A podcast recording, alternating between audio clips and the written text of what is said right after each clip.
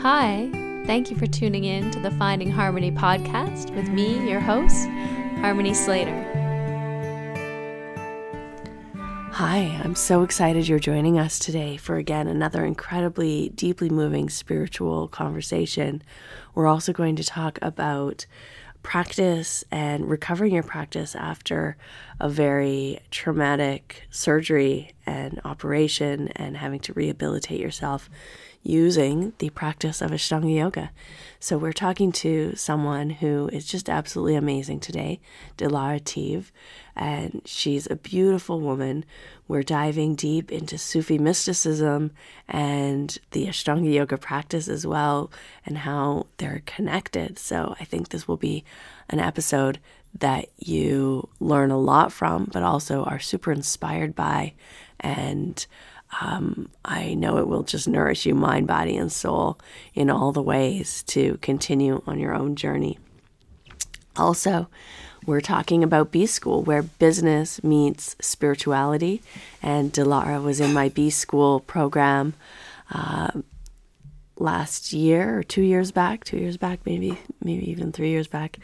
Uh, but I'm very excited to just talk to her all about how she's uh, created harmony in her business and her yoga practice and created this amazing yoga school, amazing yoga program uh, that she should be super proud of, and she is super proud of.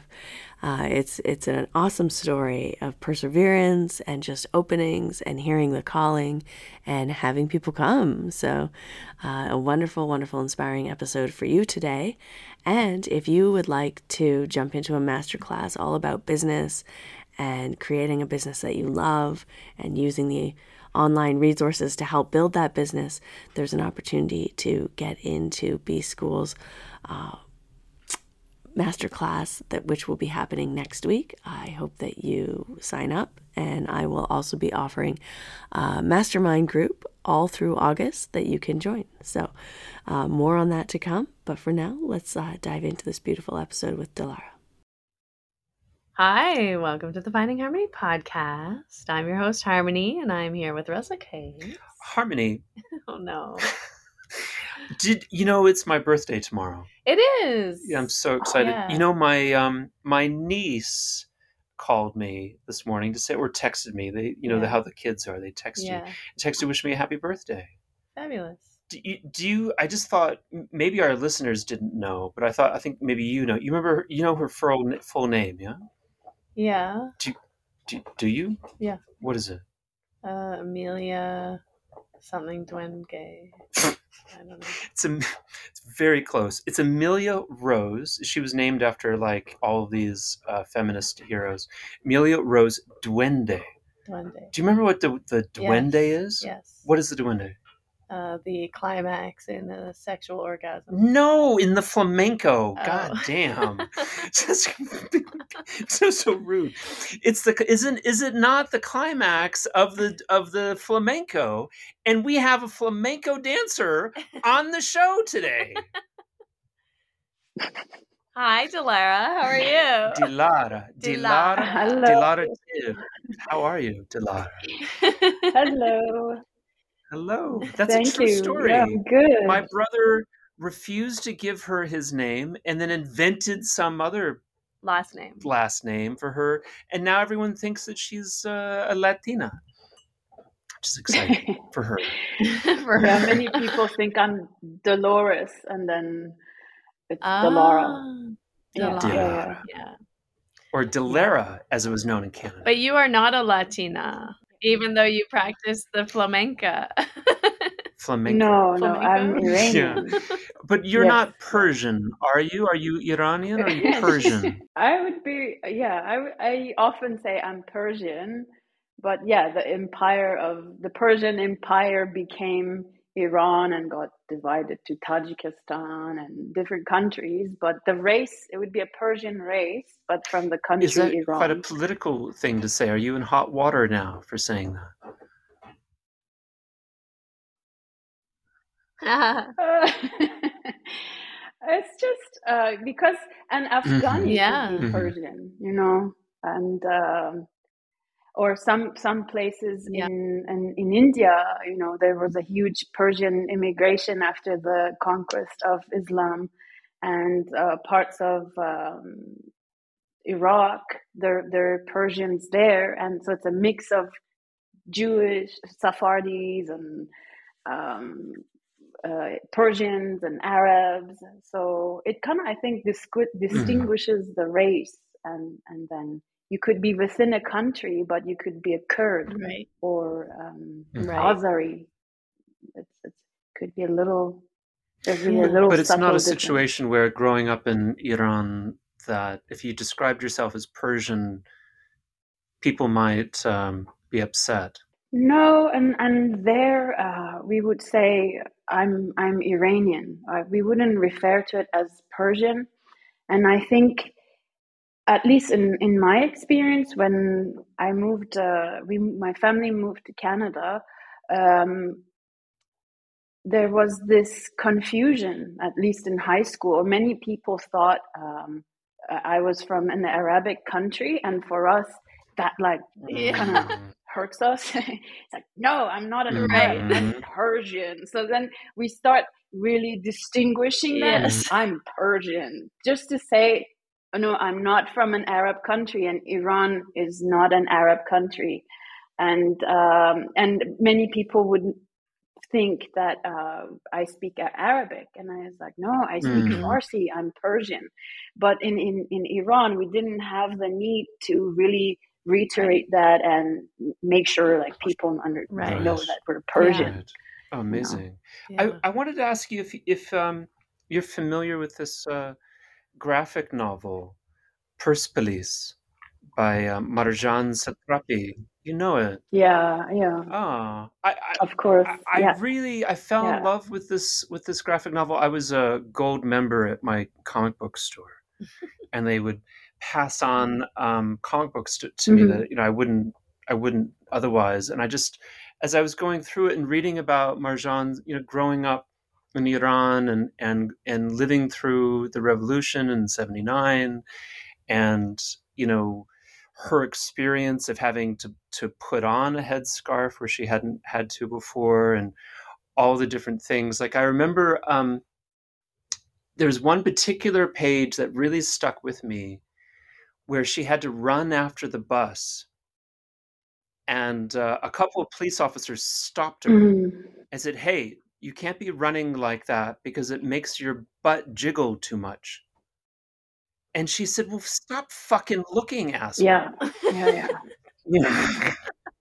and it's exactly. it's you know, Yeah. who's It's provoking, who like you know so it's it's it's really like it's it's an amazing um it's an it's amazing perspective that she has with that book because it really kind of it it it it really underlines the the issue is like of looking and the male gaze and who is and who is trying Mm. to control the male gaze and how do you how do you do that it's like well you can you can you can put your girlfriend in Yeah. um, you can cover her up and that controls the male gaze or the the the dude can just fucking stop it you know so and it's uh and Mhm, it's certainly mhm. like um Mm. having spent my adult life in yoga rooms with scantily clad women you know you just kind of get used to it and you stop looking like it's just not a big deal anymore That is an interesting thing, though. I mean, it really kind of like highlights Yeah. the the locus of control, right? Like, are you trying to control the world around you, which we all try to do in different ways at times,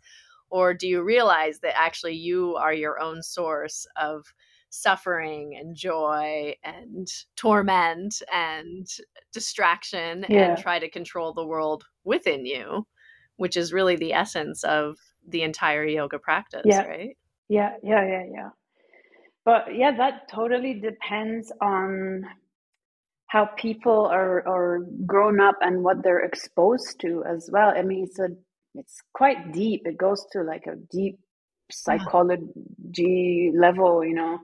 And uh, uh, when uh, when uh, we were living in Iran, for example, after the problem with Taliban's and Afghanistan. We have a lot of mm-hmm. Afghani refugees, and um, many Afghanis would come to Iran and they would be doing like really uh, labor work, construction work, and even as a kid, you know, I would be covered up, but I had I was in the summer wearing sandals or a caprice mm-hmm. pants, maybe showing my ankle.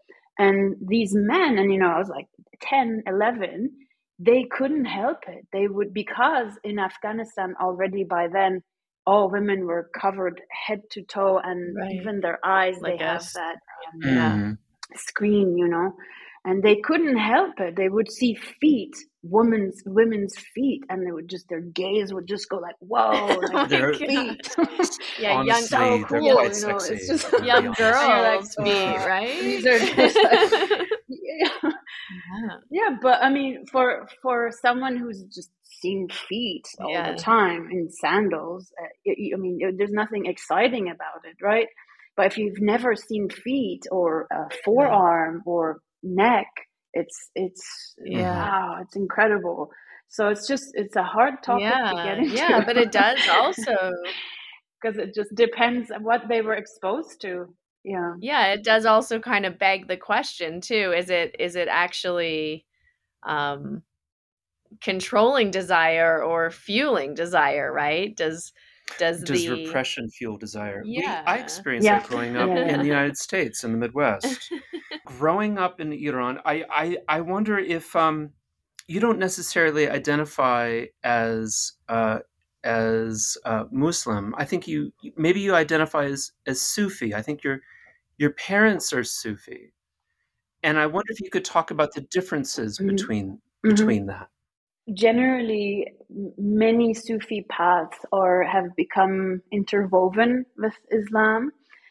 Um, however, the origin of uh, Sufism it goes back to you know Mitrism and even before that, where they were schools of chivalrous mm. behavior, um, and they they call it um, Javanmardi. It, it means like being noble, noble behavior and chivalrous behavior. And then after the attack of Islam, these schools uh, to survive because they, they would burn and just you know demolish anything that was not um, mm-hmm. accepting Islam they had to include, uh, you know, maybe put a sign of Allah uh, in the mm. Sufi house or, um, and have prayers before um, uh, starting the reunion or like the, the Sufi reunion meeting.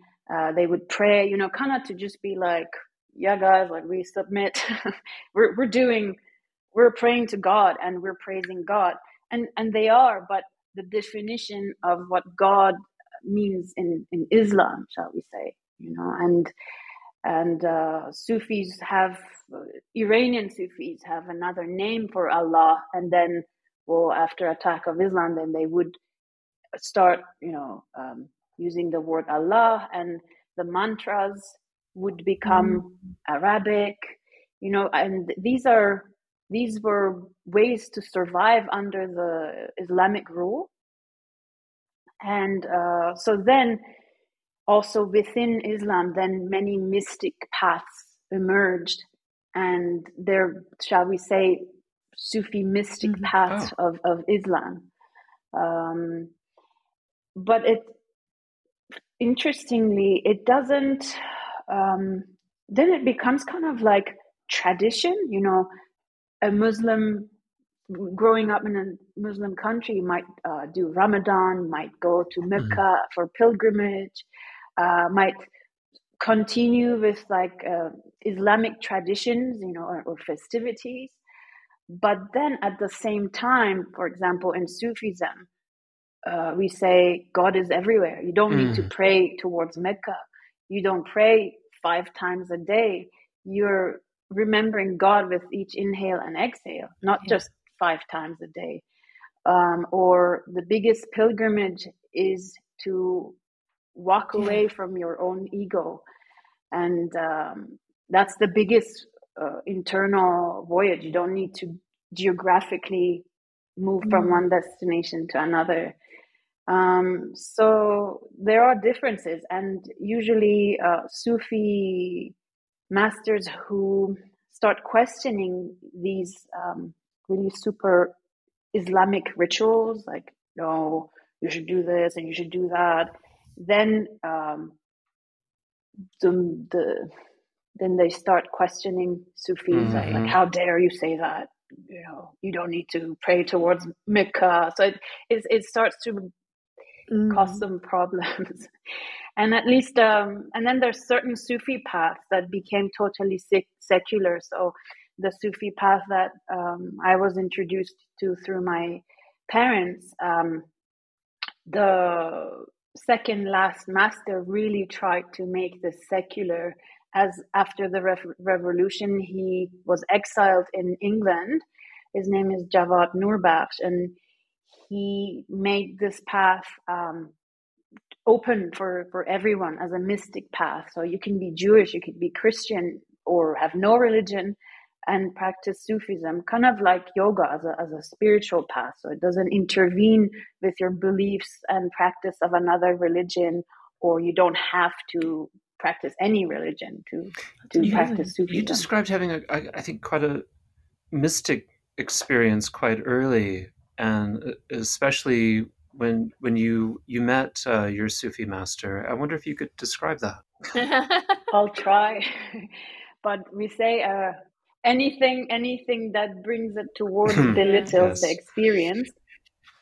Uh, however, I knew I knew him obviously through my parents, and my parents were completely in love with him. You know, he had they had their pictures like beside mm. their bedside, and my mom would you know, read his poetry to me. And I was like, yeah, mom, like, that's great. you know, when I was like 17, 18. And I actually would, you know, um, because then as a kid, I would, you know, have to go to the Sufi house uh, sometimes, or there was dinner, and my mom would say, There's no dinner at home, you got to come to the Sufi house for dinner. And, you know, I would see his pictures around the room, and I kind of thought, you know, this guy, like, who, who does he think he is? Like he puts his pictures around the wall. I mean, it's mm-hmm. the disciples that put his pictures uh, around, right? Not not himself. Um, so I I wasn't like so much into to him, but uh, I had this when I was um, uh, 21, almost 22. I had a trip to Morocco, and uh, I was with my boyfriend back then, and um, I was in a town named Essaouira, and it was after all these years of being away from Iran, I, let's say after 10 years of having gone away from Iran, and I, I wasn't able to return to Iran after, um, it was like, wow, I would hear uh, the mosque, the prayer from the mosque 5 a.m. And back then, when I was in Iran, I hated the the prayer, every anything to do with Islam, because we yeah. would create such resistance against Islam. But then when I was there, I was like, this is so beautiful. Like people are waking up at 5 a.m. to go to the mosque and pray. There was just like this beautiful um, feeling of like devotion and people. Um, I, I just saw a whole other side of Islam and people having faith and, and this beautiful yeah. devotion, like getting up at 5 a.m. to pray, you know. And um, it started awakening things in me. And um, then I, I purchased this uh, Sufi Qawwali flamenco CD, and I was already dancing flamenco. And it was like, I'm pretty sure you know this. Uh, song oh, yeah, Allahu, sure. Allahu, Allahu. uh, yeah. I don't know. It's, uh, yeah. Yeah, exactly. Ali Akbar. Yeah. So, so I was like, whoa, like what's happening? Like now I'm something strange started awakening in me, and I became sick. I started. Uh, there was this calling that my parents' master was like, I I need to go see mm. him. I need to go see him. I I couldn't eat, I couldn't sleep, and I told my boyfriend back then, who we were supposed to travel for two weeks around Morocco, I'm sorry, like I think I need to go see this man. I can't continue traveling, and I was wow. just crying and crying, and um, and I called back home, and my master back then lived in uh, Oxfordshire in, in England. That's where he was exiled after the revolution. And uh, back then, there was like, you know, uh, very hard to Google things, and um, it's just like um, we're more archa- archaic to get a hold of someone, or like Google Sufi House London, or you know. And I was calling back home, and and I was like, "Mom, I, I really want to go see your master," and and she was like, "Oh no, hon, but you need permission you need to like come to the Sufi house first and learn the rituals and stuff. You can't just go see the guy like this. I'm like, no, I'm no, I need to go. Like, i can't anyway. So they, yeah, they didn't allow me, and and um, they and it's it was it's quite it was quite yeah. difficult to go see him, also because uh, he he's protected uh, because many spies or right. people would want to kill him you know? So they wouldn't allow someone who doesn't already practice and they know their name and where they come from um, and that they're already a practitioner just go to oxfordshire to the orchard uh-huh. where he lived and to see him. Um, but anyways that was my destiny. I had to go back home to canada. I was uh, still living back home uh, in in vancouver i uh, became you know initiated as a as a Sufi, and a few months after I went to see him, and when I when I went to his room, he opened his arm and he mm-hmm. as if he knew I was coming. It was just it was like we're like I just went wow. and hugged him straight, and um, he was already quite old and I um so it's there is no logic behind it. It's really like as if your destiny mm. it's by the grace of God that you get into it. There's no rational um, decision making saying like, yeah, he seems like a nice guy and I like I like his writings. it's like there there was no rational uh, decision making, but yeah. just really falling in love. And it was after falling in love that I started really reading his poetry and books. Um, because even to become initiated, everyone was like, no, but you, you should read Sufi um, principles and, you know, all these books and see if you actually like. Like, I, no, I don't like, I don't need this. I, I, I'm in. And then actually, when I read the books, there were things that I would disagree with. You know, I was like, no, but no, I don't think devotion should be like this, or you know, kind of yeah. like as if you read yamas and niyamas mm-hmm. and they don't make sense to you, and and uh, but there was so much uh, connection and love with him yeah. that all the writings and you know um, log- logistics wouldn't matter. It, it, it, was just like completely kind of destroyed in a good way. That's shattered. Uh, that's mystic is a it's a yeah. mystery that's that's really what it is. Um, you describe yeah.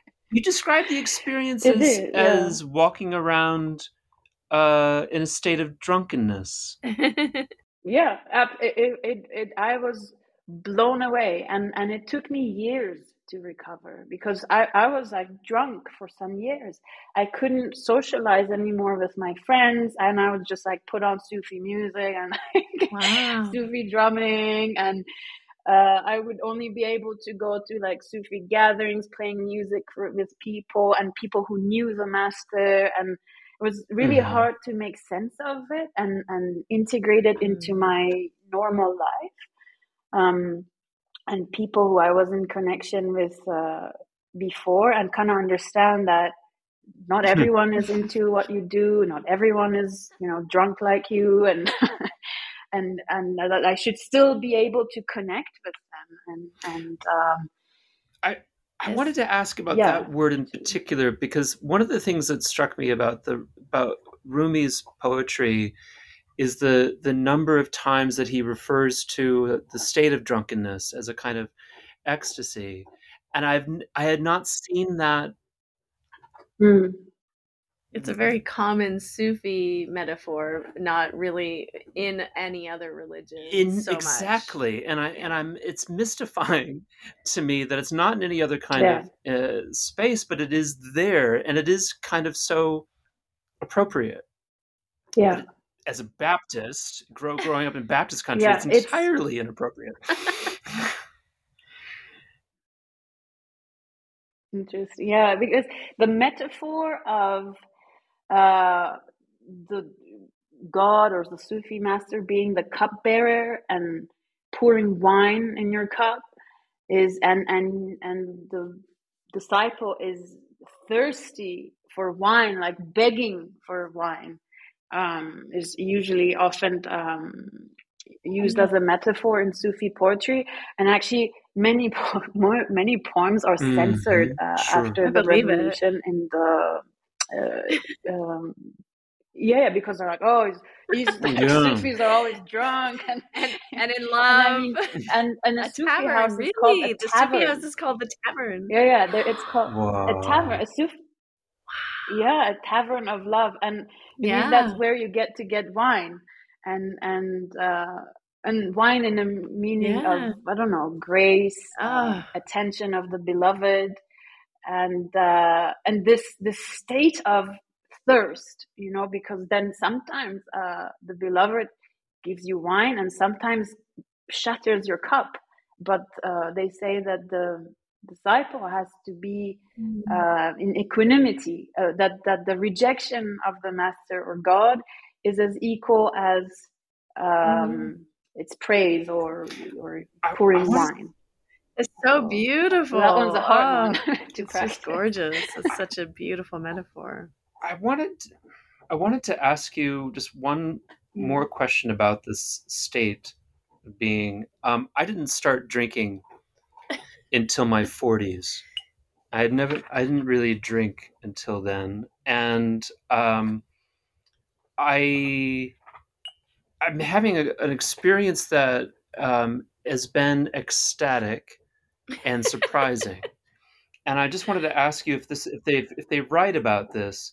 Um, you know how you get the this I don't know if you've ever drunk, but I, I- if you get these spins when you drink and the room starts to spin, and so I'll find myself kind of like maybe Mm. uh, just lying in bed with the room spinning, and then it comes to a like a flamenco, like a duende.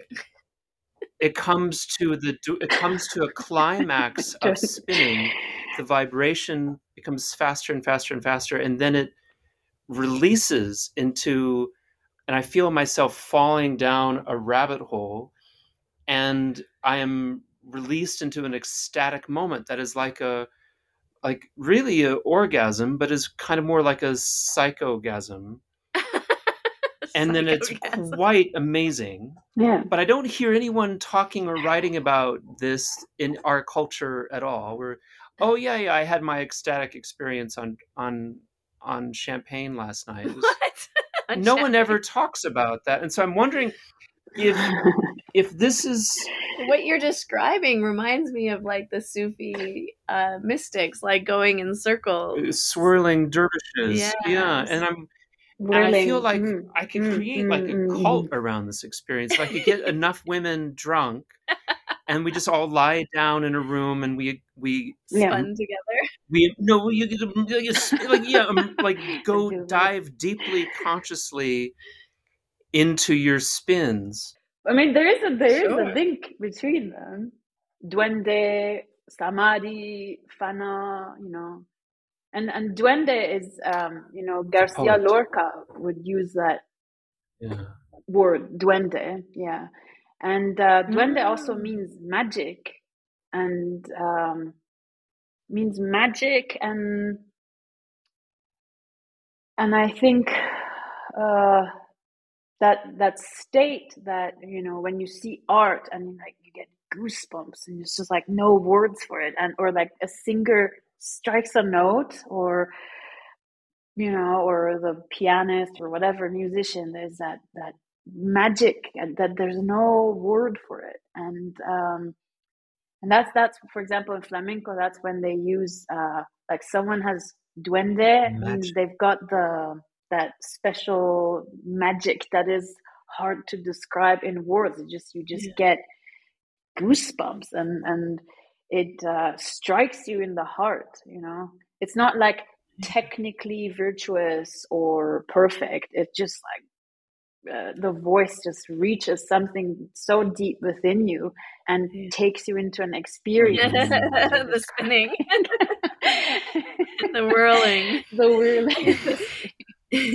Maybe we need to explore Yeah. Sufism a bit more. I think we could. Yeah. You, um, you see a lot of that in the um, psychology Yeah. circles of California. They they all have a kind of Sufi background. What I find so interesting about um, your description of it is, um, you know, doing a degree in religious studies, everything has its little place in his its little box that you're putting it in, Mhm, mhm. and uh, and it's beautiful to hear you Mhm. describe it because it's like taking it out of the box and and seeing how, you know, because in um, you know when you're studying religion, it's sort of like, well, this is a Sufism is a combination of Islam and Hinduism. And it's like taking sort of things from these different religions Mhm. and and maybe a little bit of Zoroastrianism, but it's sort of like taking all these different things and like Yeah. and then Sufism is born. Um, and and it's beautiful to kind of hear you describe it because um, what comes to me is that it it is it's it's not like taking all these things as described in like a religious studies context right where they're trying to make sense of something or looking at it objectively it really Mhm. brings it to life and and that it has its own history and richness and tradition that's not um borrowed in a way or like um Amalgamated. pieced together Mhm. which was always a bit more of how it was explained Yeah. or described from like a academic kind of perspective Yeah. Yeah. But I mean, like, s- Sufi, uh, religion can get complicated, you know, like you have to do this in Mhm. order to reach a certain level, and you have to behave like that, and behave like this, and that's wrong, and that's right. And I feel like Sufism is just really s- simple to say, but hard hard to do. And it's saying, okay, you know, do do whatever you want, but Sufism is about being nothing being nothing and how you get to become nothing is by loving and serving uh, God or the, the mani- every manifestation of God. So, in other words, other mm, living beings, right? And uh, so through that, through serving and loving, you forget, we forget our own ego and therefore become nothing. And that's how the union with um, with God or union with your Purusha happens. And and and then it's like and then do all your religious traditions and you know whatever you want to do. But that's that's just the main i love message. that. What was the what was the uh, persian word for god? Uh, Who. we either who? Who? Yeah. Because uh, we have haq also. Haq, haq means truth but haq is an arabic word again. But the farsi word There's a- who. Amazing. yeah. There's a book in in my uh, home state of Louisiana that was famously banned when I was in, in, in high school. Voodoo hoodoo. and uh, Hoodoo, hoodoo. What's that? That's in a song. who does? Oh, I know. Who does? It's in the Labyrinth song, but it- with uh, David Bowie. oh, The voodoo hoodoo. oh, who does voodoo? Who does? Yeah, who does? God does. Yeah, that's nice. It- it- excellent it's interesting because it also um, it also makes me think about that word, like the question. I forget in Sanskrit, ka, right? Oh yeah, that's Which a, is that's a great book. yeah, and it's sort of the Yeah. it's also the first syllable of the Sanskrit alphabet, Mm. and then also kind of Mhm. is a um representation of like this ultimate reality, right? Yeah, infinite. Infinite. It can only yeah, kind yeah, of be yeah, yeah. expressed. And so, I mean, just because of English, who is like a question, right? It's like who. Who? and so again, it it Mhm, sort of mhm, is mhm, like mhm. this beautiful kind of um mystery. koan, right? Mm, Where yeah, yeah. yeah. you're just like third person. yeah. left in that Mhm, mhm. emptiness, actually, in that state that you were talking about, like Yeah, without an answer. the silence, right? The void. yeah, yeah, yeah, yeah. Exactly. I mean, it's advised to not uh not uh Yeah. talk Yeah. about It our as you say, it, it belittles them. because yeah it does it it belittles and it's just so hard to bring it uh into words right it's just it doesn't do justice i mean we could say the events that happened just like as i say you know i did this and then and i went there and i met him but then the experience of like Mm. being in his presence and how would you describe being in the Mm. presence of ocean and i, don't know it's just it's, so yeah I, there are no words for it So this was your early Um, journey into yeah. like a deep dive into your spiritual path and practice.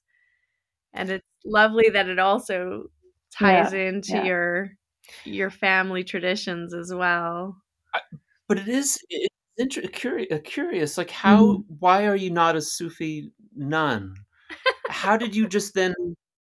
Like, you're calling us from a yoga studio in Switzerland. Like, that's quite a divergent journey. Like you said, and then I got into Ashtanga yoga. and like what did you did you know that richard freeman was teaching the shah in iran in 1979 and got Oh, kicked yeah, out of the yeah. country Yeah, yeah, Uh, yeah, yeah. that's i mean that's amazing like there is this foothold Yeah. of ashtanga yoga there and you're you're a part of that history now how did that happen for you How did I end up doing Ashtanga yoga? Yeah. how no did you- but like you're no you're yeah yeah yeah, Yeah. you're a spiritual Mhm. drunkard and then one day ah, i'm ashtanga Well, it's it's both. They're all the same thing, you know. You know, I don't want to like compare, but I think um, one one complements the other, which is so interesting. You know, I have to say, um, when when I was uh, meditating or s- sitting in a Sufi reunion, it, would it was sometimes really hard. It was really hard to sit for an hour. You know, everyone's like doing their meditation, and, and my leg would fall asleep, and there would be like ants, pins and needles in my legs, and I was like, ugh. then I would Mm. get up and it's kind like of ecstasy as well and and I would be fidgeting, and um, there was a lot of crying. I would cry a lot in in Sufi reunions, and um, Mm. especially in the beginning. Wow. And you know, then after many, I mean, I don't say many years, but at least six, good six, seven years of uh, asana practice, and then starting pranayama, I realized that my sitting meditation uh, in the Sufi house changed a lot, or just like sitting sitting meditation. And I think um, this this hatha yoga method that prepares the vessel for the higher limbs is so necessary at least in my experience i mean i don't know because i've Mm. seen other sufis like who who've been practicing for many years like an old man just like sits there for two hours and nothing happens to him but and he Mm. doesn't fidget he doesn't move Yeah. but you know as a young girl it's like okay i sit there a little and then move a little and then my legs would fall asleep Yeah. and mind chatter would start and as much as i would start uh, try to stay with the mantra inner mantra with each inhale and exhale it was difficult but then with years of Mm. asana and pranayama i was just way more at ease and able to to sit without fidgeting and my legs falling asleep and um, as if also somehow the vessel whatever was it it was carrying the trauma the pain the sadness whatever it was stored that would come out as tears during meditation I was I was much more at ease and um, as if like some, something was cleansed out of my system and it and it could and also being able to integrate that you know that high voltage i was telling you in the first years after seeing the master and all these feelings and energies at the sufi house it was just so overwhelming like for my system. It was so hard to make sense of it of this connection um, with, with god or maybe little experiences of samadhi. It was just so overwhelming.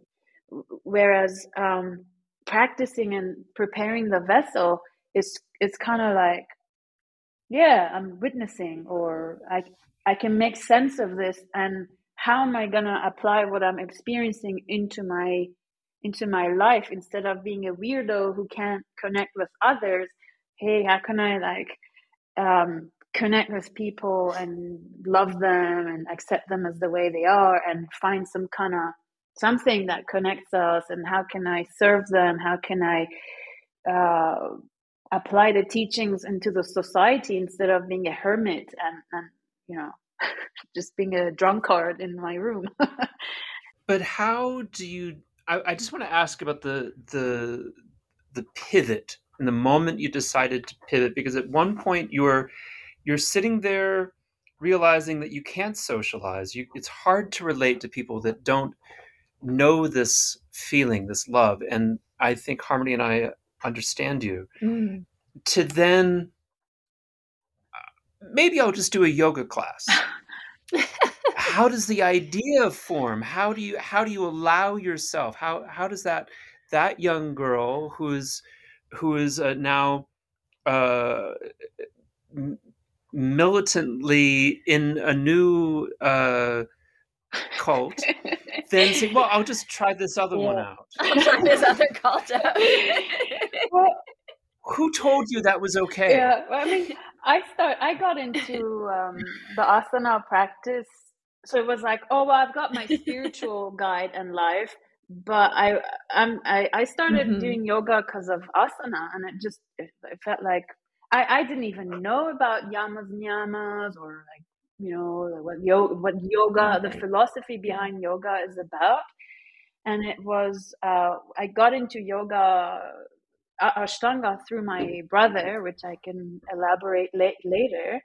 And uh, I, I walked into, and he was like, "You should, you should start Ashtanga. You should stop fooling around, going to vinyasa classes and this and that." like, okay, I'll try it out. Right. And I was, you know, I'd done martial arts. I was dancing, and I went into an Ashtanga school and like, yeah, kind of my ego was hurt. I was like, geez, like I'm dying just doing like three Surya Namaskars and and I I was so impressed. And people were just doing primary series around me, nothing like crazy second or anything, but just seeing someone doing Garbha mm, yeah. or Supta Kurmasana yeah. It's like what? And and the sound of the breath and and doing the asana practice um, i was very stiff uh, actually because of flamenco dancing my legs were very like tight muscle and it uh, just by prasarita because you have to wear yeah, high heels, high heels too, right and a lot of footwork and yeah. impact to the lower back and hips yeah. so in Prasarita yeah. Padottanasana, I couldn't do the four positions one after another. I, I had to like come out, shake my legs because it was just burning. And then I yeah. would see these yeah. like people much older than me. Well, I was 23 back then, like in their 40s and 50s, you know, with their legs behind their head. and I thought, mm, there's something wrong with me. Like I should, I should be able to do this. And so I got hooked through the asana practice and back then, I remember the only thing I've, and this was in Spain, so the the bookstores didn't have much uh, yoga books, especially in English. But the studio had uh, Gregor Maehle's uh, primary series book in the reception, and this is how like, mm. like looking at it, and the beginning of the book has the yamas niyamas and the sutras it all seemed like whoa like this is just too much. But, but. What's yeah, going but I was on? like, oh, there's like a there's a deeper part into this. There's a yeah, philosophy. There's a thing Yeah. here. And this was We- with Borja, Borja, yeah. Borja in his Oh, in his home Borja? shala, right? yeah. Borja. Oh, Yeah. fantastic. Beautiful. Oh, he's such Very a lovely humble guy, dude, yeah. Borja. yeah, And so sweet. Your so brother sweet. Mhm. Arvand, he Yeah. took you. And Arvand is famously Harmony's stu- yoga student. Yeah. Yeah, we have such a funny Yes. connection, like across the globe Yeah. connection. So Well, how did this happen? What's yeah, going so on here? we could say that it's harmony's fault that I practice. Look at you in Switzerland teaching yoga. It's because of Harmony. Mm. so Your brother was doing a lot of vinyasa style in Vancouver, and then he moved to Victoria for school, yeah, he right? was going to uh, UVic, and he was. I, I tried to ask him the Yeah. details so that I, I know I know the background a little, and he told me that he was going to this uh, place called Mo- Moksana or Mokshana. Moksha. yeah, or yeah. Mokshana, yeah, It was like He- he vinyasa style. It, it was in Yeah. Alley, and uh, Jeff McKenzie Yeah. was teaching there like half Yeah. primary guided and he was uh, practicing with Yeah. him and probably jeff was away probably maybe in mysore and there was another girl who was your student harmony darcy who was subbing who was Darcy. subbing Ah, yeah, Darcy and uh, apparently you Yeah. and uh, your ex-partner had come back from mysore recently and darcy had asked you to yeah. come and you know just teach like one class at that Mokshana studio. And my Yeah, brother yeah. said that just hearing you chant, he was like, okay, like this is different. There's something up here. Mm. and then he was like, yeah. And then the way she was moving around the room, adjusting people, and we were like not used to this at all. She's quite bossy. Mm. but he was so impressed. And then um, maybe a few months after, uh, he he because Darcy Yeah. was going to this place, this Tibetan monastery you were teaching at in Victoria. Yeah, it was a. T- it was a. T- we were teaching in a like a, uh Tibetan Okay, meditation center. all right. And uh, so he Yeah. started coming there little by little, and he he told me that he was so before walking into the room he would feel kind of intimidated because he thought he's going somewhere really hardcore you know like yeah, and he's just like just hearing them breathe it was like it was scary and people were doing advanced asanas but it, so it was hard for him uh, to go but something was telling him to go and practice yeah, which I think I completely relate to starting Ashtanga yoga. It's it's so impressive. yeah. And then he like he he got so into it, and he even went to Yeah, Mysore. Yeah, yeah. And um Yeah, I saw wow. him there. You saw Yeah. Arvand. Yeah, Yeah. Oh wow. And um he moved to San Yeah. Francisco for his job and he um started to right. practice as Magnolia oh really? there. Yeah. yeah. I remember. Oh, see, your twin Monica, she was practicing Ah, okay. Magnolia. Yeah, yeah, yeah. Monica Chakraya. I'm gonna introduce you. Yep. And so then he said to you, he was visiting you in Spain and said, "We're going to this yoga No, no, class." no. You're I was yeah. You know what? I bet I bet Arvand knows Monica. I, Probably. he would have met another girl from Iran yeah. and said, "Oh, hi. I I'll I'll ask I'll him. bet you a yeah, hundred yeah. bucks." No, ba- back then uh, he was Mm. still in Victoria, and I had moved to Madrid to pursue flamenco. And uh, he kept Uh-huh. saying, and by then I was, you know, going at U. I was I was going to UBC, and there, you know, one day there was hatha class, and then one day vinyasa, and I didn't even know what Right. style is what. Yeah. I was just like, okay, I'm gonna move, and Yeah. pay a drop in and go to class and um uh and but then he was like no no you you should try Ashtanga yoga and go to a Mysore class. Look for it in Madrid. And I was like, yeah, yeah, okay, whatever. You always think you know better. And he's five years older than me. And uh, I was just randomly walking around my neighborhood, and Borja had this little sign, very small, uh, on the rails of, of his window saying Ashtanga Yoga Madrid. And I was like, oh, this is what my brother's oh talking about. And I just went in and got information and I started it and I was wow. dying. I, and yeah, I was dying. And I was dying. And then, sure, then I died. and then you ended up in Mysore, India. Yep, yeah, yeah. yeah. Yeah. Yeah. Wow. Beautiful. Beautiful. You went down the yeah. rabbit hole. And and so I know you studied with Rolf in Goa and that's where you started learning some mm-hmm. pranayama. Mm-hmm. But then you also got into Rolf yeah. and Rolf, which is a different type of Rolf. Yeah.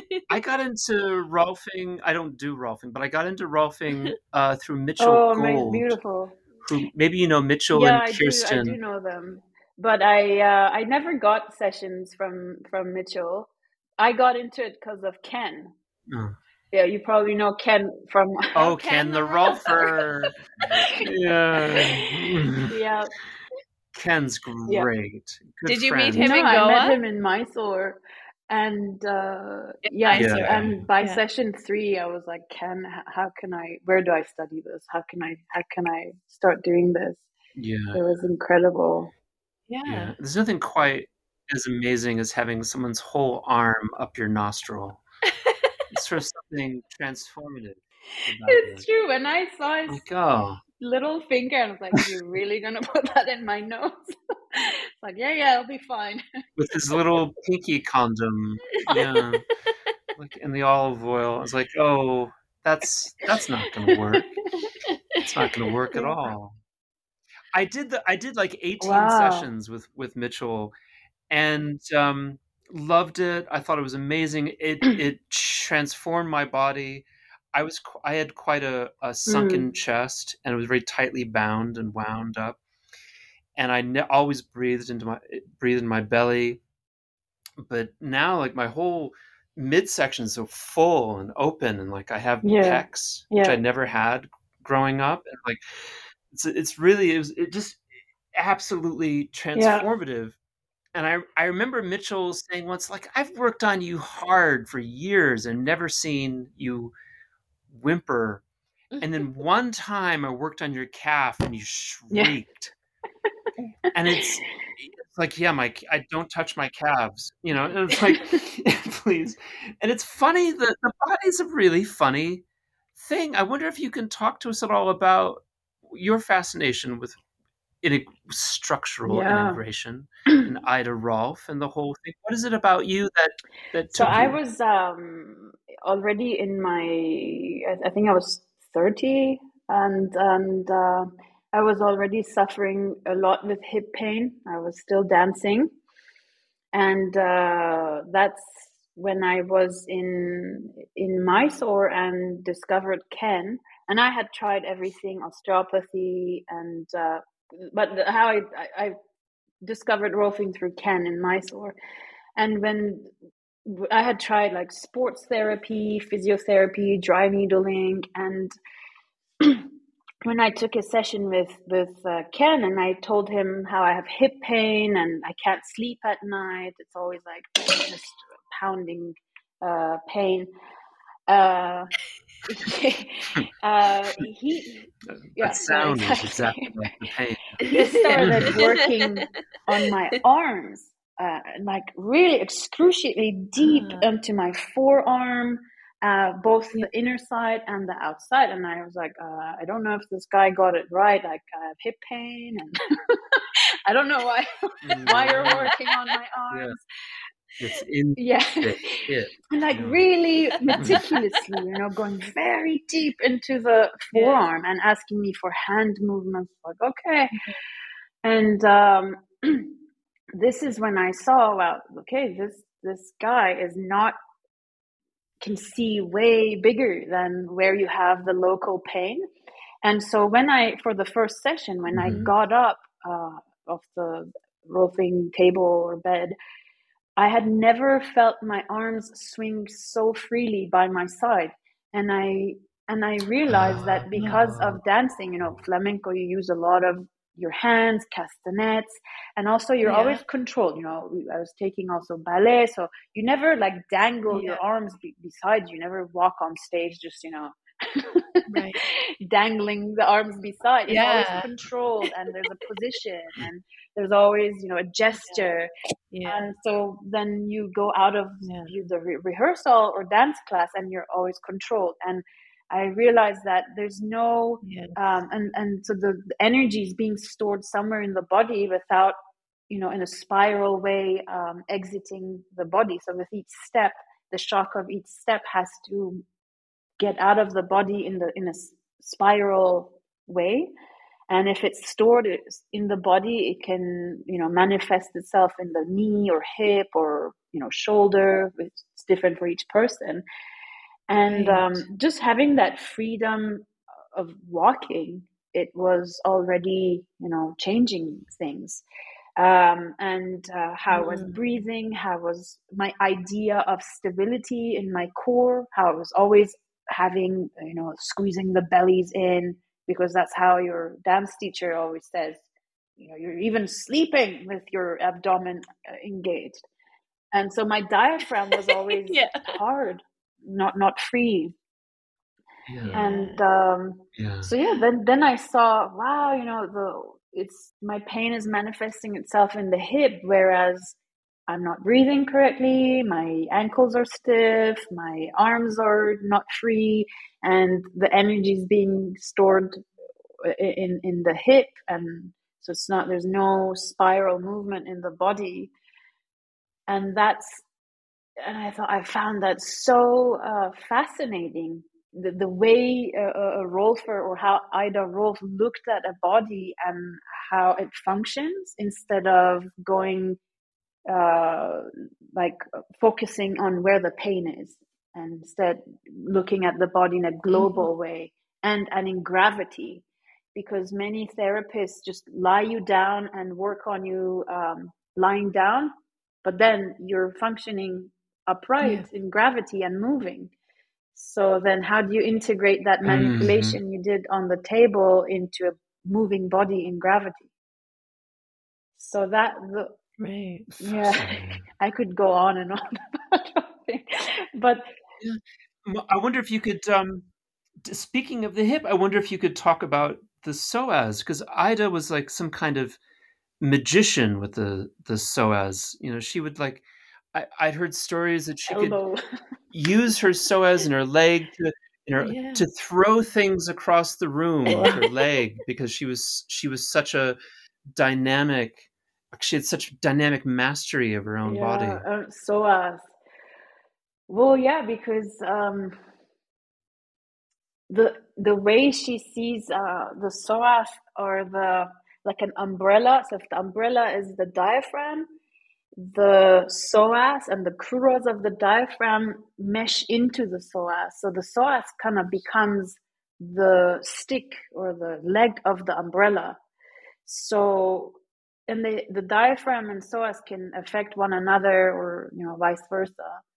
So if the diaphragm is spasm the, the psoas has a different tonus or vice versa. If we if we lock the psoas short or too long then it it, it affects how we breathe. So um mm. and if the psoas become the leg uh, she has this saying for example walking meeting breathing so the way you walk and how your legs swing and how you use your legs affects the umbrella, the, the diaphragm, or vice versa. How you breathe will affect how wow. you swing the legs. so it was just, I mean, and this woman, wow. we're talking about 1920s. You know, Ida Rolf is like the same era yeah. as Einstein and Feldenkrais, Tesla and it's it's amazing how, how she was already seeing these things these connections uh, at that at that age yeah. and the fascia no one was talking about fascia as a organ of form no Yeah. And that's, I mean, that's such a beautiful point because, I mean, now people think, oh, mind body connection, and we store emotions in our body, and fascia like transmit messages from like your big toe to the top of your head, or, you know, we have these sort of ideas in our mm-hmm. culture. Mm-hmm. It's, you know, not like as, as like challenge like they're not challenging ideas yeah. for us because we've integrated this knowledge into our understanding of the world but in 1920 that's like mm-hmm. totally yeah. out there yeah. nobody's talking about mind body no. connection no, nobody's talking about the communication of the body or emotions stored in the body or the movement duality. of the body and how we breathe and, and yeah. it all, all, being integrated. It's that's incredible. And she was doing hatha yoga. Yeah. Ida Rolf was a hatha yogi and and it's so interesting that when you Amazing. read uh, her book, you're like, whoa, she's talking about Mula Bandha, or this is Uddiyana Bandha, what she's talking about, or the connection yeah. of the bandhas. Yeah. And and there's so much connection wow. and parallelism with, with Hatha Yoga that uh, that you can tell that she's being in, inspired by by yoga also. Yeah. There's a, I, I was uh, maybe I'm kind of going too off into the the fairies here, but I, I in in weightlifting you see this a lot this use of the bandhas because they have to kind of pull themselves up into their chest and really lift up and they have to really pull in and suck in and and with some of these early yogis you you see um, a relationship between weightlifting and and yoga because of their use of, mm-hmm. of bandha and i i think about it all the time and i look around uh, at athletes. Like I'll look at like I was watching Steph Curry mm-hmm. last night play basketball or different athletes, and they're so hunched over and curled in and mm. apanic, and they can't. And I look at them and it's like, you can't breathe. You're too round, and you're like a turtle. You're mm. so round. And I think about how culturally eh, different sorts of bodies are popular based on on a particular kind of um, self belief, and so it seems like we're in a very apanic, digestive, rounded time where everyone is curling their body, looking for like sharp abdomens, you know, sharp abdominal mm. muscles. Whereas in the 20s and 30s, like you look at like Superman on TV in black and white chest, and Clark yeah. Kent, you know, pumped chest, and he's also he's so like heroic. His body is so open and full. He, I'm yeah, Superman. Yeah, I'm here to save yeah. the day. You know, and he's open and he can sing. You know, and it's very, it's a very, it's uh, it's amazing how these patterns are are so deeply held in the body that it also permeates absolutely culture. and and ida rolf does talk about it how your psychobiological being and how your background and culture affects um, your body. So like uh, rolfing in Japan would be completely different than rolfing in Spain or um, the States. For example, Spain, all women are like, hey, ¿qué pasa? You know, like the chest is pumped up. you know? it's like, uh, and they're very extrovert and, you know, all, you know, very out there. And then there are yeah. certain cultures that are, you need to encourage coming out, or as you're saying, you know, being like a you know, basketball yeah. player is, is, a totally different um, way of carrying oneself than a, a baller- ballerina. For example, um, for me, it because I was coming from this flamenco background, it was always you know the chest up. This this was like the posture with with the um, it's a bit of extension of the thorax and that was creating a lot of problems mm. for my mid back because I was always uh, engaging the, the back muscles to have this uplifted chest and actually the ribs never had a chance mm. to exhale and relax so it was kind of like being yeah. fixated in an inhalation pattern and it took me years to be able to mm. uh, like 25 rolfing sessions probably to release the chest and and also um, psychologically feel okay with that because for me to exhale and relax the chest felt like I've I perceived myself as I'm hunching over and I'm being apanic, whereas you would look at yourself in the mirror and be like, Yeah. no, actually that's okay. It's just my perception. But because of being so up here, Yeah. uh, relaxing the chest felt like I'm Yeah. collapsing. So it's so interwoven with um, with our psychology and culture and environment.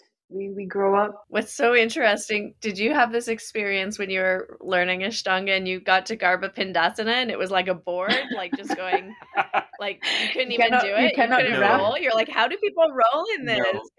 For me, Yeah, because there's no, no. rounding, yeah. right? No, I was Your just spine's like just a- like stuck totally straight and you're like, bing. No, I was just like a tennis ball.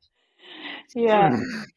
It took me so long to do Garbha Pindasana because it was the same, like stuck in that like inhale pattern and like that upper thoracic like opening, Mhm. like this rounding, like uh Baddha Konasana Yeah. B was impossible. Yeah. A, no problem. B, not happening. No, for sure. and it was that same rounding action as as um, you need to do the rolling in Garbha Pindasana. And it, I don't think it was actually even until I had completed second series and had been doing that for a long, long Mhm. time. And even into third series, the beginning part of third series, into the arm balances, Need where you be- really yeah. have to get that strong, apanic kind of pushing. But that's that's how It, you do. it changed my spine. Absolutely. That's how you do a handstand from sitting. Is you have to all to have to completely round into a Yeah, I tennis can't ball. do it. You have to. I have- still to this day that's like not Yeah. an Yeah, yeah. action that's super No, normal. for sure. but it was actually, I mean, comparatively quite easy for me yeah, because you were already rounded. because I was Mhm. already hiding. Mhm, mhm. Mm. Yeah. yeah, so it's Yeah. funny, isn't it? How these different patterns you can see them also playing out in the asanas and and and that's one thing I love about the Ashtanga sequence is it really does hit all those areas. Like whether you have a rounding pattern, you're going to get challenged in other ways, right? If you have this open like pranic pattern, you get challenged in the apanic, you know, in the other out, ways. Absolutely. you just can't hide. Yeah, yeah, yeah. Yeah. it catches all the areas. and it does change us as a Yeah. person too because i was always so Mhm. you know in the when with the chest open it was like always projecting towards the Yeah. future uh ambitious and yeah. um uh, really out there um, and resting the chest Yeah. and resting the heart within the chest brought me more within myself. I became more introvert, calmer, slower than you know. It just Mm. it changed me completely as a as a person. Also, this this um, changing of Yeah. uh, posture. Yeah, I remember uh, I have a you're in Switzerland. I have a Swiss friend, Michael. What's Michael's last name? I remember seeing Michael um, in Mysore one one day. And he was reading a book. yeah, and he was he's just- South African. Oh, Yeah, he's. South. African. He's Yeah, South in African. He was living yeah. in uh, Zurich. Yeah. I got in touch with him uh, a few times because he was in Zurich and then he was in Munich where I was studying rolfing, but we never coincided. Oh, Right. He- I think he's moved to Venezuela now Oh. or married to a Venezuelan girl. I Oh, think. I don't know. oh, Oh, you're thinking she's thinking of Michael uh, no, Shorbo. sorry. oh, I'm not thinking That- of Michael you're thinking Shorter. of Michael Hamilton. Ah, sorry. I'm thinking okay. of Michael Hamilton. Also, I believe he's South African. Okay. so but living in Switzerland. Um, so Michael was just sitting there. It was just, I was my first trip to Mysore, and I saw him, and he was just breathing so effortlessly into his upper chest, and I I looked at it, and I thought, God damn, he's relaxed, and I'd never been I'd never been that relaxed Yeah. ever. And then when I and then I was because I was doing the patterning with Mitchell at the same time, I, I was recognizing the pattern of breath and in the movement in the chest. It was like I've never moved my chest like that in my Yeah. life. But but now it's just it's just it's so habitual, you know, 15, 20 years later. What is it? Oh no, it's 20 years later. it's 20 years later just to always be breathing here, moving here. And it, it, it does, it changes the it changes the the vibration of the Mhm, brain wave. mhm. mm-hmm. by doing it. And then the personality. Of course. Yeah, yeah. Yep. Changes. Absolutely. Well, that's that is the amazing thing too. Even like just with the pranayama, right? It changes, starts to change your nervous system, and so mm-hmm. you can kind of approach these um, just like the eight limbs of Ashtanga yoga, right? Wherever you enter, it's going to affect all the other limbs. Mm-hmm. So you can you can enter through like a meditation technique, and it's going to start to change your nervous system and your body, and your breathing and your mind or you can enter through asana and start to change your body and that's going to change your ability to breathe and the way that you're thinking and feeling mm-hmm. and it's the mm-hmm. same like you know whether it's through rolfing or um, pranayama or asana or mm-hmm. you know absolutely meditation it all like works together because of that mind body connection that we are talking about and, and the fact that they aren't different they're so intimately integrated absolutely. that you can't affect one without affecting mm-hmm, the other. Mm-hmm. Absolutely, yeah. Speaking of which, when when I was reading through your bio, I was really kind of struck. I really felt like we were going to be talking to a much older woman. you've really, you've really done a lot, and you've been intense. around. And I just to kind of tie a just to tie a bow on it. Um, you just you just nearly died yeah. last year and you're you're here on the show today yeah, to talk incredible. to us about your near death experience. Which took us an hour and 15 to get around to it but um how did everything just fall you seem so healthy oh, thank you. How did everything just fall apart for uh, you? you know what the yeah, hell happened? it's, it's incredible. I i've i mean I've I don't even remember the last time I had to go to a doctor. Like I have gone to a naturopath because I had I felt like I had candida overgrowth, you know, but this is like the the, the sickest I've been, you know. Thank God, knock on wood, I've been yeah. healthy all my life and uh, almost no problems, you know. And um, you know, last year uh, there were a lot of big life events that happened to me, uh, and they were all one after another. Um, for example, I um, I had to, to move uh, Shala, and that was huge because I had to like move from my home and the studio into one space, and then there was no break. It was like we did the move, for example, on a Friday, and Saturday morning I had led class you know, and all Friday night with a bunch of students, I was, you know, putting the things into place and, and, uh, and it was like just bam, bam, bam, bam, you know, and, and being independent, autonomous, not, not having a fixed salary, you know, the, the show must go on. it's, it's, that's how it goes. Totally. and, um, and then at yeah. the same time, uh, I was finishing my advanced rolfing studies, and that meant going many weekends or weeks to Munich, traveling back and forth. And uh, then the it's expensive, it's, it's pricey. The, and then when I'm there studying, it means I'm not making money, I'm not rolfing or I'm not teaching. And um, and then there there was COVID time, and there's COVID time at its own stress. It means less students coming to the shala, people falling sick, so um, barely doing workshops. Um, you know, it's just like this pressure for years, like accumulating through COVID. And um, I finished my advanced rolfing studies uh, around, I think, mid mid April or end of April. And uh, May, I had this uh, retreat and uh, I, I taught this retreat and i was saying okay i teach this retreat and then i really i'm really gonna take a break. I really need a break and just do nothing. I want to do nothing. And at the retreat everyone was kind of like oh i don't know how you do this. How do you have so much energy? And uh, well, it was it wasn't really a retreat. I call it like the intensive uh, weekend. I was teaching six hours uh, every day, you know, we would have afternoon classes and morning practice. And it was like boom, boom, boom, boom, one after another. And everyone was saying, Oh, you have so much energy. How can you do this all? And I was like, Oh, I don't know, grace of God.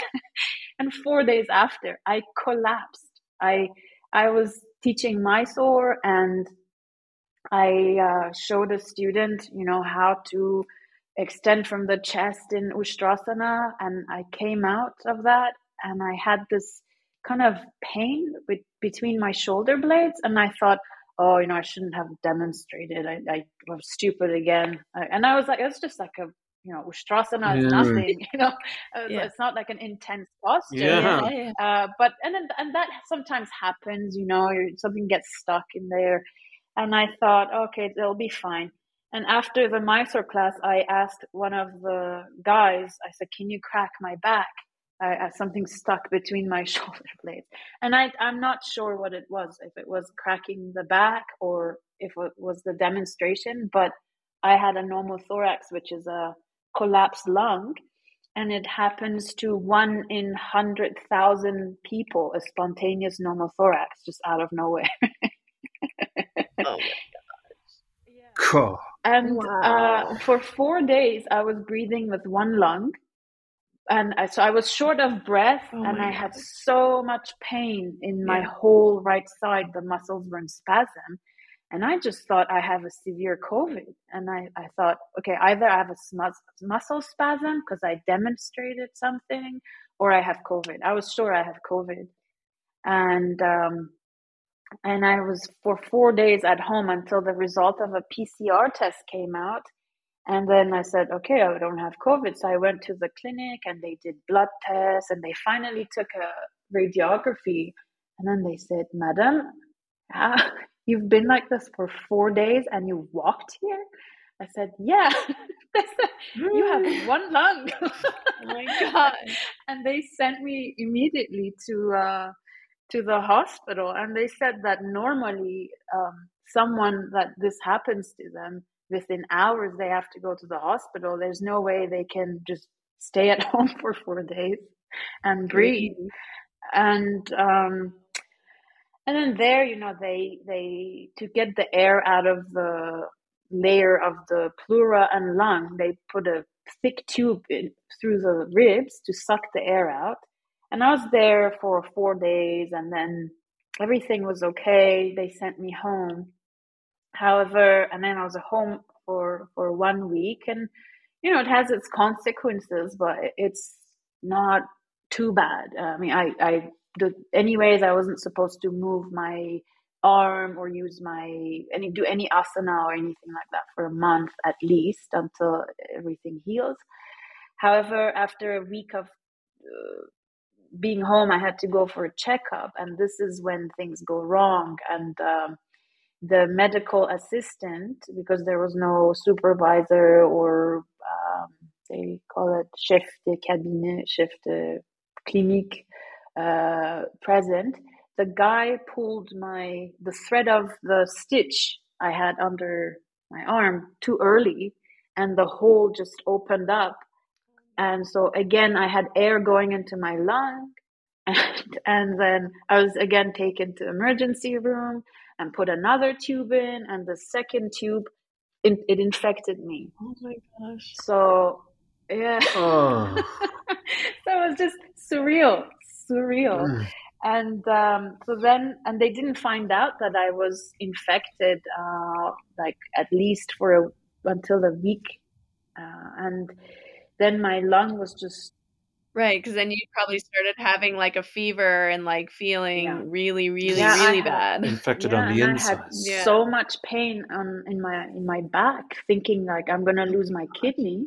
And i said i have pain i have pain. And they said oh you need to like have be patient uh, it's normal uh, it's your diaphragm. And I said no like this is not this is not feeling right and uh, then they started with really heavy antibiotics, but it wasn't working. And so all this time, also with tubes going through my ribs, sucking the air out to allow the lung to expand. Oh.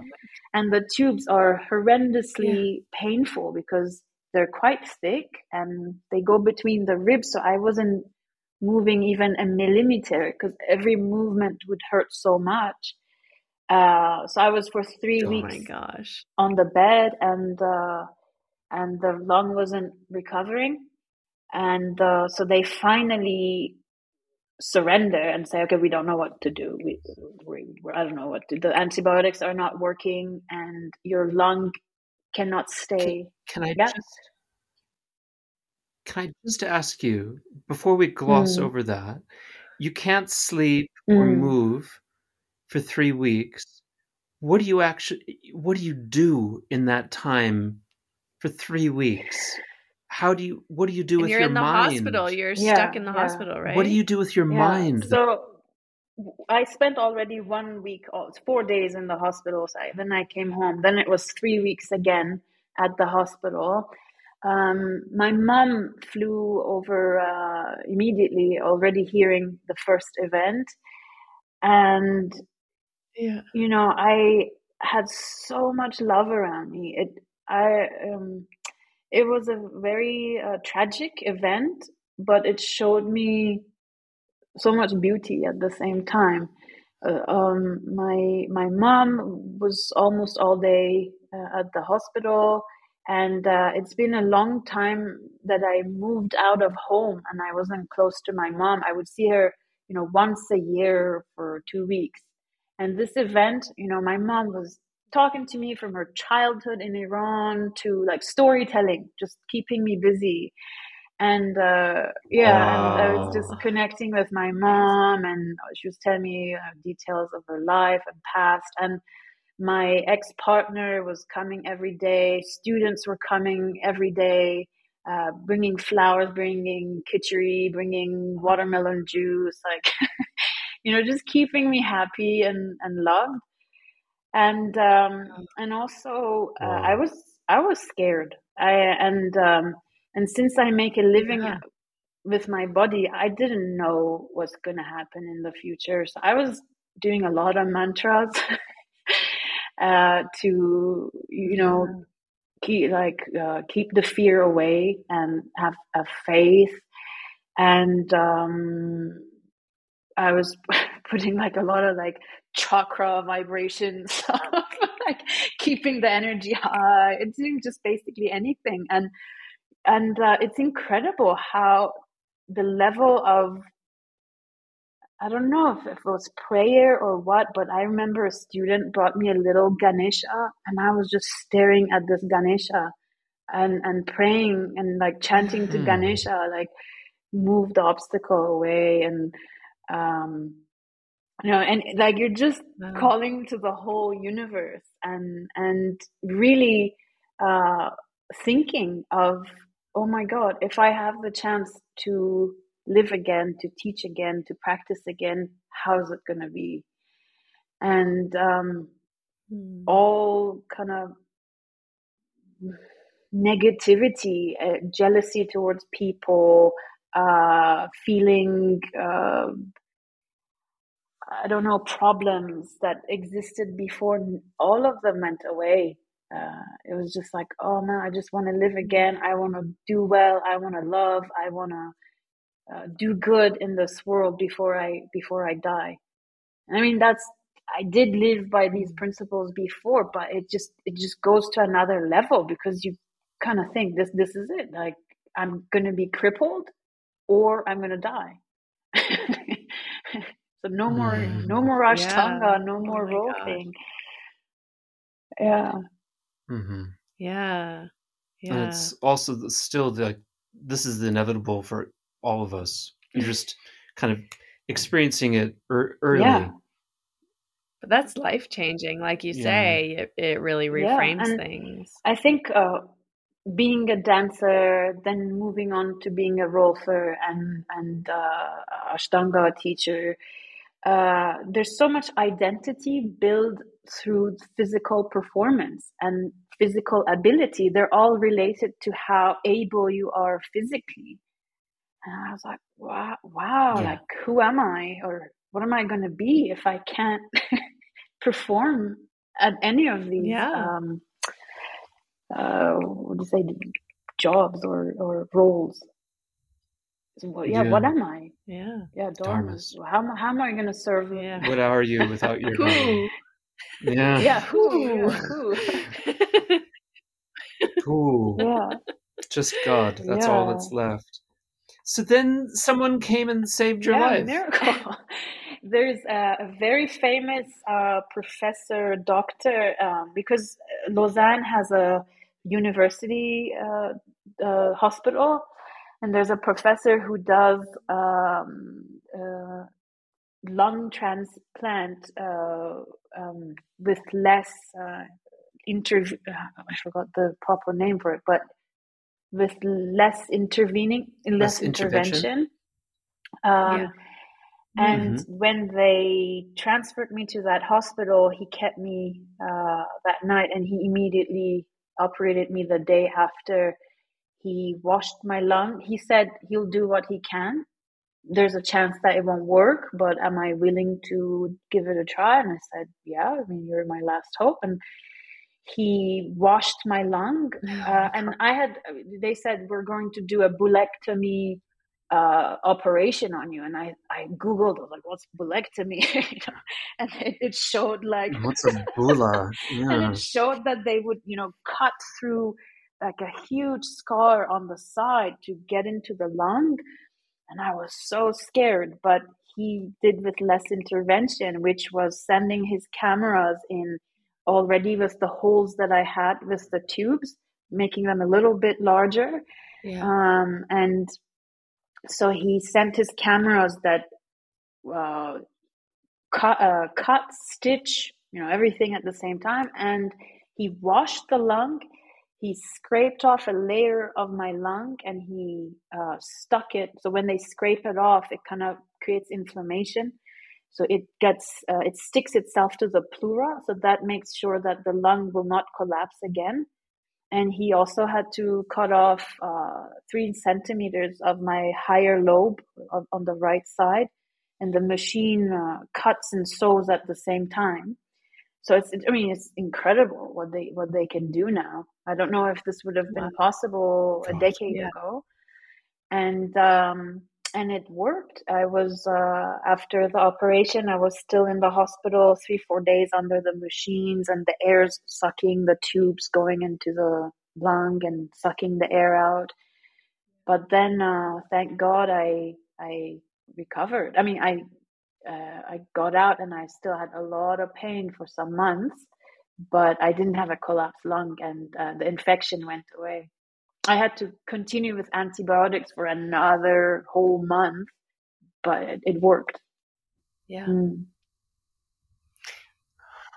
I've I've heard of this before. I, I have a in Chicago. I, I knew a couple like it was the kind of thing that happens exactly. to young men, young, young skinny, skinny athlete, yeah, men. Yeah. yeah. Very uncommon yeah, but women. Like, just out of mm-hmm. the blue. Right. Yeah. God. Wow. You seem oh, fine. So. that was all, that was all last year. Almost a year ago. So it's been almost yeah. a year. Yeah. Yeah, I mean I have uh, three yeah. holes under my armpit and back and a lot of scar tissue and my higher um, wow. right ribs relationship to sternum they get stuck so there are certain postures that I can't do, like uh, twists are hard or leg behind the head on the right side because mm. collapse the chest in and become mm. kyphotic. It's it's painful yeah. on my lung and the ribs, but I mean, who cares? I've I've Nobody uh, yeah, you're alive. It's like, amazing. Not important. Oh but yeah yeah yeah so how did it how did it change your your approach to life like how did you even get back into practice or teaching or being active yeah, again no before uh this happened i was a little bit you know geeky with like i was so keen to like improve fourth series and like get complete fourth series right. and and every day that i could yeah. have a proper practice and you know explore my fourth series it was like oh today i didn't like do it and i didn't give it all. You know kind of being disappointed. yeah. i'm like i'm not working hard enough. I need to change my lifestyle even more to be ta- able to tackle that. And then uh, after this uh, and, and i was working really hard you know being demanding with myself like i'm saying fourth series while yeah. having a, uh, job and you know a shala, a shala teaching and a job, Rolfing, where you're using your body, all Yeah. the things. Yeah. and uh, wanting to you know finish my advanced studies by a certain date and all that being being quite demanding and after that i really learned to slow down and take things much lightly and uh, definitely work less give less importance to things a uh, some stuff at the shala you, used to bother me a lot you know the stuff the students do and why were they talking or like why did they leave the teacups Yeah. All the things they do. why Yeah. did they Why did they leave the teacups out?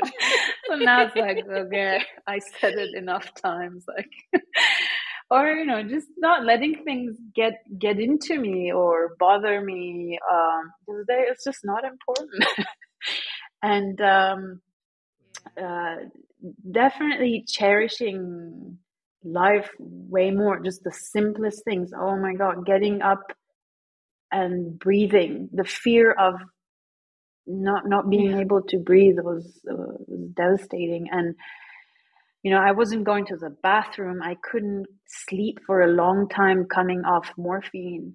Um, i couldn't even lie down. When i would lie down the pressure would build up on my chest. So i was Oh inclined for Yeah. months uh, and i missed so much lying down or sleeping on my side. I'm a slight side sleeper.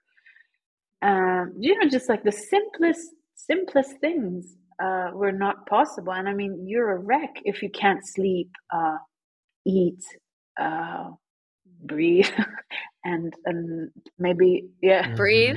and Yeah. not doing your asana practice pretty that major. you're so used to um Right. Yeah. I used to be able to walk to get my my shirts pressed, and I have to drive now. It's really inconvenient.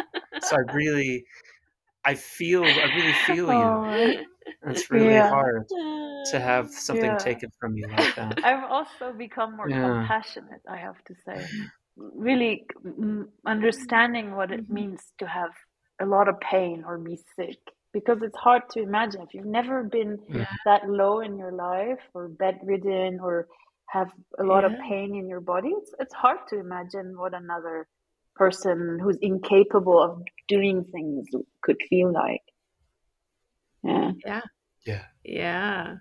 Yeah. Yeah, that's such a good point. I think that's we think we understand people's experience or their bodies or what's going on for them and I think as a, a yoga teacher often we take that approach like, well, I know best because I'm the teacher Mhm. And you know i you're just not working hard enough or however we're talking Yeah. to ourselves in our Mhm. head is often how we're projecting that onto the students as Mm. well and and then when something like this happens all of a sudden you realize like oh actually that whole dialogue in my Mhm. head was part of the problem like driving me pushing me like i'm not working hard enough i'm not doing you know and you have so much more self-compassion and Uh, then that yeah. self-compassion naturally translates outward into compassion for others like true compassion for others not just like oh you're not really working hard enough but i'll be nice to you kind of compassion right The but like actual- but It's actually contempt, not compassion. But yeah. but like really like how can we make this easier for you how can i serve you how can i support you and it does change how you teach as a teacher and Yeah, who you are Absolutely. inside because all of a sudden you have self-compassion and self-love that isn't about berating yourself or driving yourself into the ground or Mhm. you know like needing to be the best or whatever that is that's that is the Yeah, pattern yeah, yeah, and, yeah. and it i i mean unfortunately it takes these types of, events of and experiences. Yeah, yeah. crises Yeah. yeah yeah to sometimes really integrate a more compassionate pattern to yourself Yeah. you know or more understanding about what suffering yeah. is What suffering is. Yeah. Hmm. yeah hmm. yeah oh so it's beautiful and i'm glad you're alive Yeah, me too. you look all right. Yeah. Mm. Yeah. but let's let's shift for a moment before we close because we met not through Arvind, but through um, B Yeah. school Yes. where you were like starting to create your yoga shala and you came into my B school mastermind group and there was so many beautiful humans and yoga You teachers didn't meet and like coaches doing in there. yoga somewhere? No, we B met school. online. Yeah. Oh. We've never met doing yoga. We've only met building yoga schools. Yeah. I'm very surprised to hear that. Yeah, yeah. So what was that experience like for you? Where were you before you kind of like when you were thinking, "Oh, should I do this?" What was going through your head and why did you decide to jump in and Mm, do so it? I was I I already had a yoga shala, but I was very lucky. My first yoga shala in Switzerland, I got very lucky with this heritage building that um, wasn't giving me a long term contract because uh, they were making only short contract, but it was a friendly price, which was a great way to start teaching because you have less students. and Totally. Yeah, I, I was new. I was I had just come Yeah. to Switzerland. Uh, however, uh, they told me that they're not going to renew the contract and they were going to demolish the building, and that I have. Um, and they weren't giving an exact date either. They were like a year, six months, you got to leave Right. and find something else. And we were in the middle of COVID also, which was so uncertain. You're like, oh, like, what am I, what am I gonna rent? What if we close Yeah. down again? And and or there are all these weird rules that you can have five, ten students, and and um, my my yoga shala was running with the rent I was paying. However, when I started looking at rents at that moment, it was just triple the price for something similar, and uh, not just the rent, and then it was maybe just a piece of you know uh, the apartment where you had to build a shower and uh, you know turn it into a yoga studio because Right. maybe it was a hair salon, you know, and it was just over over my budget and imagination to be able to pay that and run a yoga shala. And so I I was following you, of course. And uh, then I was like, oh, what's this B school she's talking about? and uh, I, I saw some of Marie's uh, things. Mary, uh, Mary's, um, forgot her last name, Froleo. Yeah. Marie Forleo, Forleo. um, uh, videos, and it seems so interesting. And I believed in it, and I said, "Well, you know what? I'm gonna do this. I mean, what's what am I gonna lose?" And uh, I actually did it twice with you because the first time I didn't get to uh, Yeah. attend your tutorial, all the tutorials, and do all the homework. That's but right. even doing some of the homework, some of the first stages, uh, which was you know filling Yeah. the sheets about well, how do you imagine uh, your business or whatever service you're offering, Yeah. and how much, uh, what type of clients do you wish to have, and uh, what budget do you need for this to run? It all felt uh, a bit like um, a little too good to be true, uh, uh, uh, or I don't know, that's not the right word. Like out of ma- Like ima- too much imagination out of my reach. Just the question of Yeah. what kind of clients or people do you want to work with? I was like, well, yeah. What kind of students do I wish to have? and I and I and I described them. I describe I want dedicated, respectful, uh, regular students. You know, enthusiastic, or you know, kind of like Yeah, yeah. like, yeah, what what kind of people do I feel like working with? And I swear to you, this is what I have right now. This is the type of people that walk into my shala right now. And um, Oh. and I and then there was this question: How much do you need to be able to make it? So I calculated an estimate of what a, studio would cost me, and then the insurance and the electricity and this and that. And when I calculated it, it was uh, it came to twelve thousand, and I was like, "Whoa! Oh. I need to make twelve thousand just to make it even." And it just felt, you know, too Yeah. good it's just too too much. I was like, well, I'm just yeah, I'm just gonna put it down yeah. because the exercise asks me to put it down. and uh, yeah. so then I just took the steps. You know, it just takes you step by step. You do this. Don't don't um, stop yeah. the limiting thoughts. Just do the homework and you know about what what do you need what do you want what do you offer be clear about the service you like to yeah, offer yeah. and how does it make uh, how does it change people's lives and how are others going to benefit from it? And um and i uh i, I did find this uh, finally this space where i'm at now and again it seemed just way up over my head you know? It, it felt like a joke. It was like no way. I, I can't rent this. And mm-hmm. um, I had only a few months to decide uh, uh, to to find the space because the contract at the other shala was en- uh, ending. And I remember I was uh, practicing with Kristina Karitinou in Crete, and I came down. Oh, yeah, and I oh. I was in uh, Viparita Salabhasana, and I came down and I said to myself, you know what? if I can do this damn posture, I can make this work. Like I was exactly. em- empowered Amazing. somehow. It's an impossible posture. I was empowered. I yeah. came down. Yeah. like, I'm going to do this. and I told the guy that um, I wrote him an email. I said, "Okay, I'll, I'll take the apartment."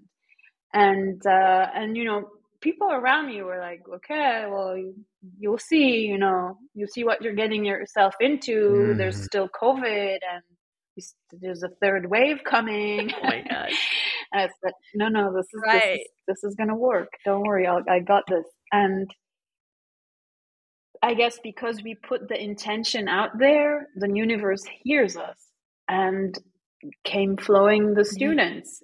Um, everything I had uh, set on that homework. How many retreats do I need to get this going? How many workshops? How many classes do we need? I had to offer afternoon classes and not Mysore because right. less people start Mysore, and I started offering half primary yeah. guided classes. You know, doing what I could to get this going.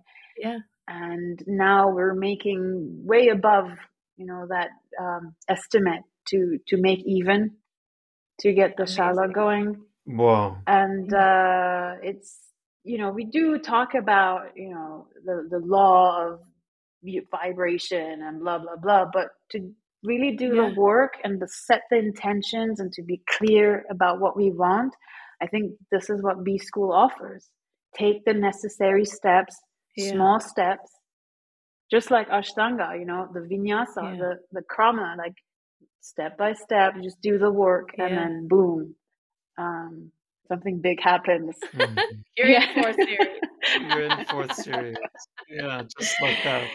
It's amazing. It's so incredible. And the fact that you did all of this too, and then had like this massive emergency mm-hmm. and but also had a community that was there to support you and hold this space for you and it's just so beautiful yeah. what you created and built and that it's it's flourishing and growing. Yeah it's and it's beautiful. They're like really a family and that's what i wanted. I also wrote in the on the sheet that you know i don't want just customers like yoga customers coming in and out of here. I want i mm-hmm. want a community. I want a loving community, people sharing the same path and supporting each other on, on our path. And that's how they are. This is they're they're people who come to the shala really are so loving, such respectful beings, uh, dedicated. I mean, they're all doing their best. Uh, you know, they might not practice four or five times a week, but they're they're there. You know, they show up, yeah. and uh, it's amazing. Yeah. Well, well, here's what I want to do. I want to um, organize a workshop oh. with you. I want to come this year, He's next year is fine. His intention, and I'm going to set up this intention. I want to, I want to uh, arrive in in Switzerland. I'm gonna, we're gonna get something like not champagne, but like prosecco, and like something cheaper, like like twenty bottles of it. And spin around the room. No, we- we're gonna we're gonna drink pretty hard, but we're gonna lie down on our yoga mats until I get each of your students to experience ecstasy, Oh and I'm gonna God. walk them through how- tantric. how to how how to you, you don't shy away from the spins, but like Go, go into it. go into the spin. And I'd like to do that maybe like around Christmas. Sure, you're both more Christmas. than welcome. It would be an honor to have you here in Switzerland. Really. That'd be amazing. We're gonna make this happen, and he's all of a sudden gonna believe in the manifestation will, it powers of No, I've the individual in the universe. I'm thinking of like Yeah. pink champagne is what I'm Oh, thinking. We'll get pink mm. champagne. Pink champagne Yeah. on ice. Whatever you wish. Yeah. Uh, be well, I think your students are so Lucky. lucky to have Oh, you, thank you. and I'm sure the community there is just blessed beyond measure. So. I- I just I couldn't believe it when Harmony handed me this and I read through I didn't know you and you know there's you you think you're going to you're going to hear about fourth series Ashtanga yoga practitioners given that you know we're part of the community but this is really an amazing amazing life story and you're not even half done and it's incredible you're like a third maybe like a third of the way and it's incredible really yeah, amazing let's see. to meet you Thank you. Same. I mean, I've known both of you for a while and I've been following you and listening to your podcast and looking at Harmony's videos, dissecting her coordination and movement and oh gosh. and during Mm. COVID taking so many of her courses. So and this is like a real pleasure and honor to be able to have this time with both of you. Really. Thank you. the honor is Aw. ours Marta. Yeah, it is. Thank you so much. And I look forward to seeing you in person one day soon. Hopefully next Christmas. time you're in Europe. Yeah. Yes, I think yes. Christmas is a Zoroastrian holiday. We'll so, plan for yeah. 2024. Mm. Yeah, let's make a make it over a Zoroastrian holiday. We should- we yes. Please come. Thanks for listening to this episode of Finding Harmony. With me, your host, Harmony Slater. You can find out more information on my website, harmonyslater.com, and I look forward to connecting with you again soon.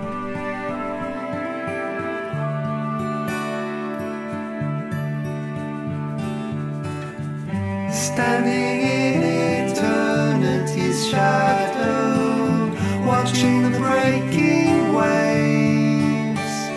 There's a heart.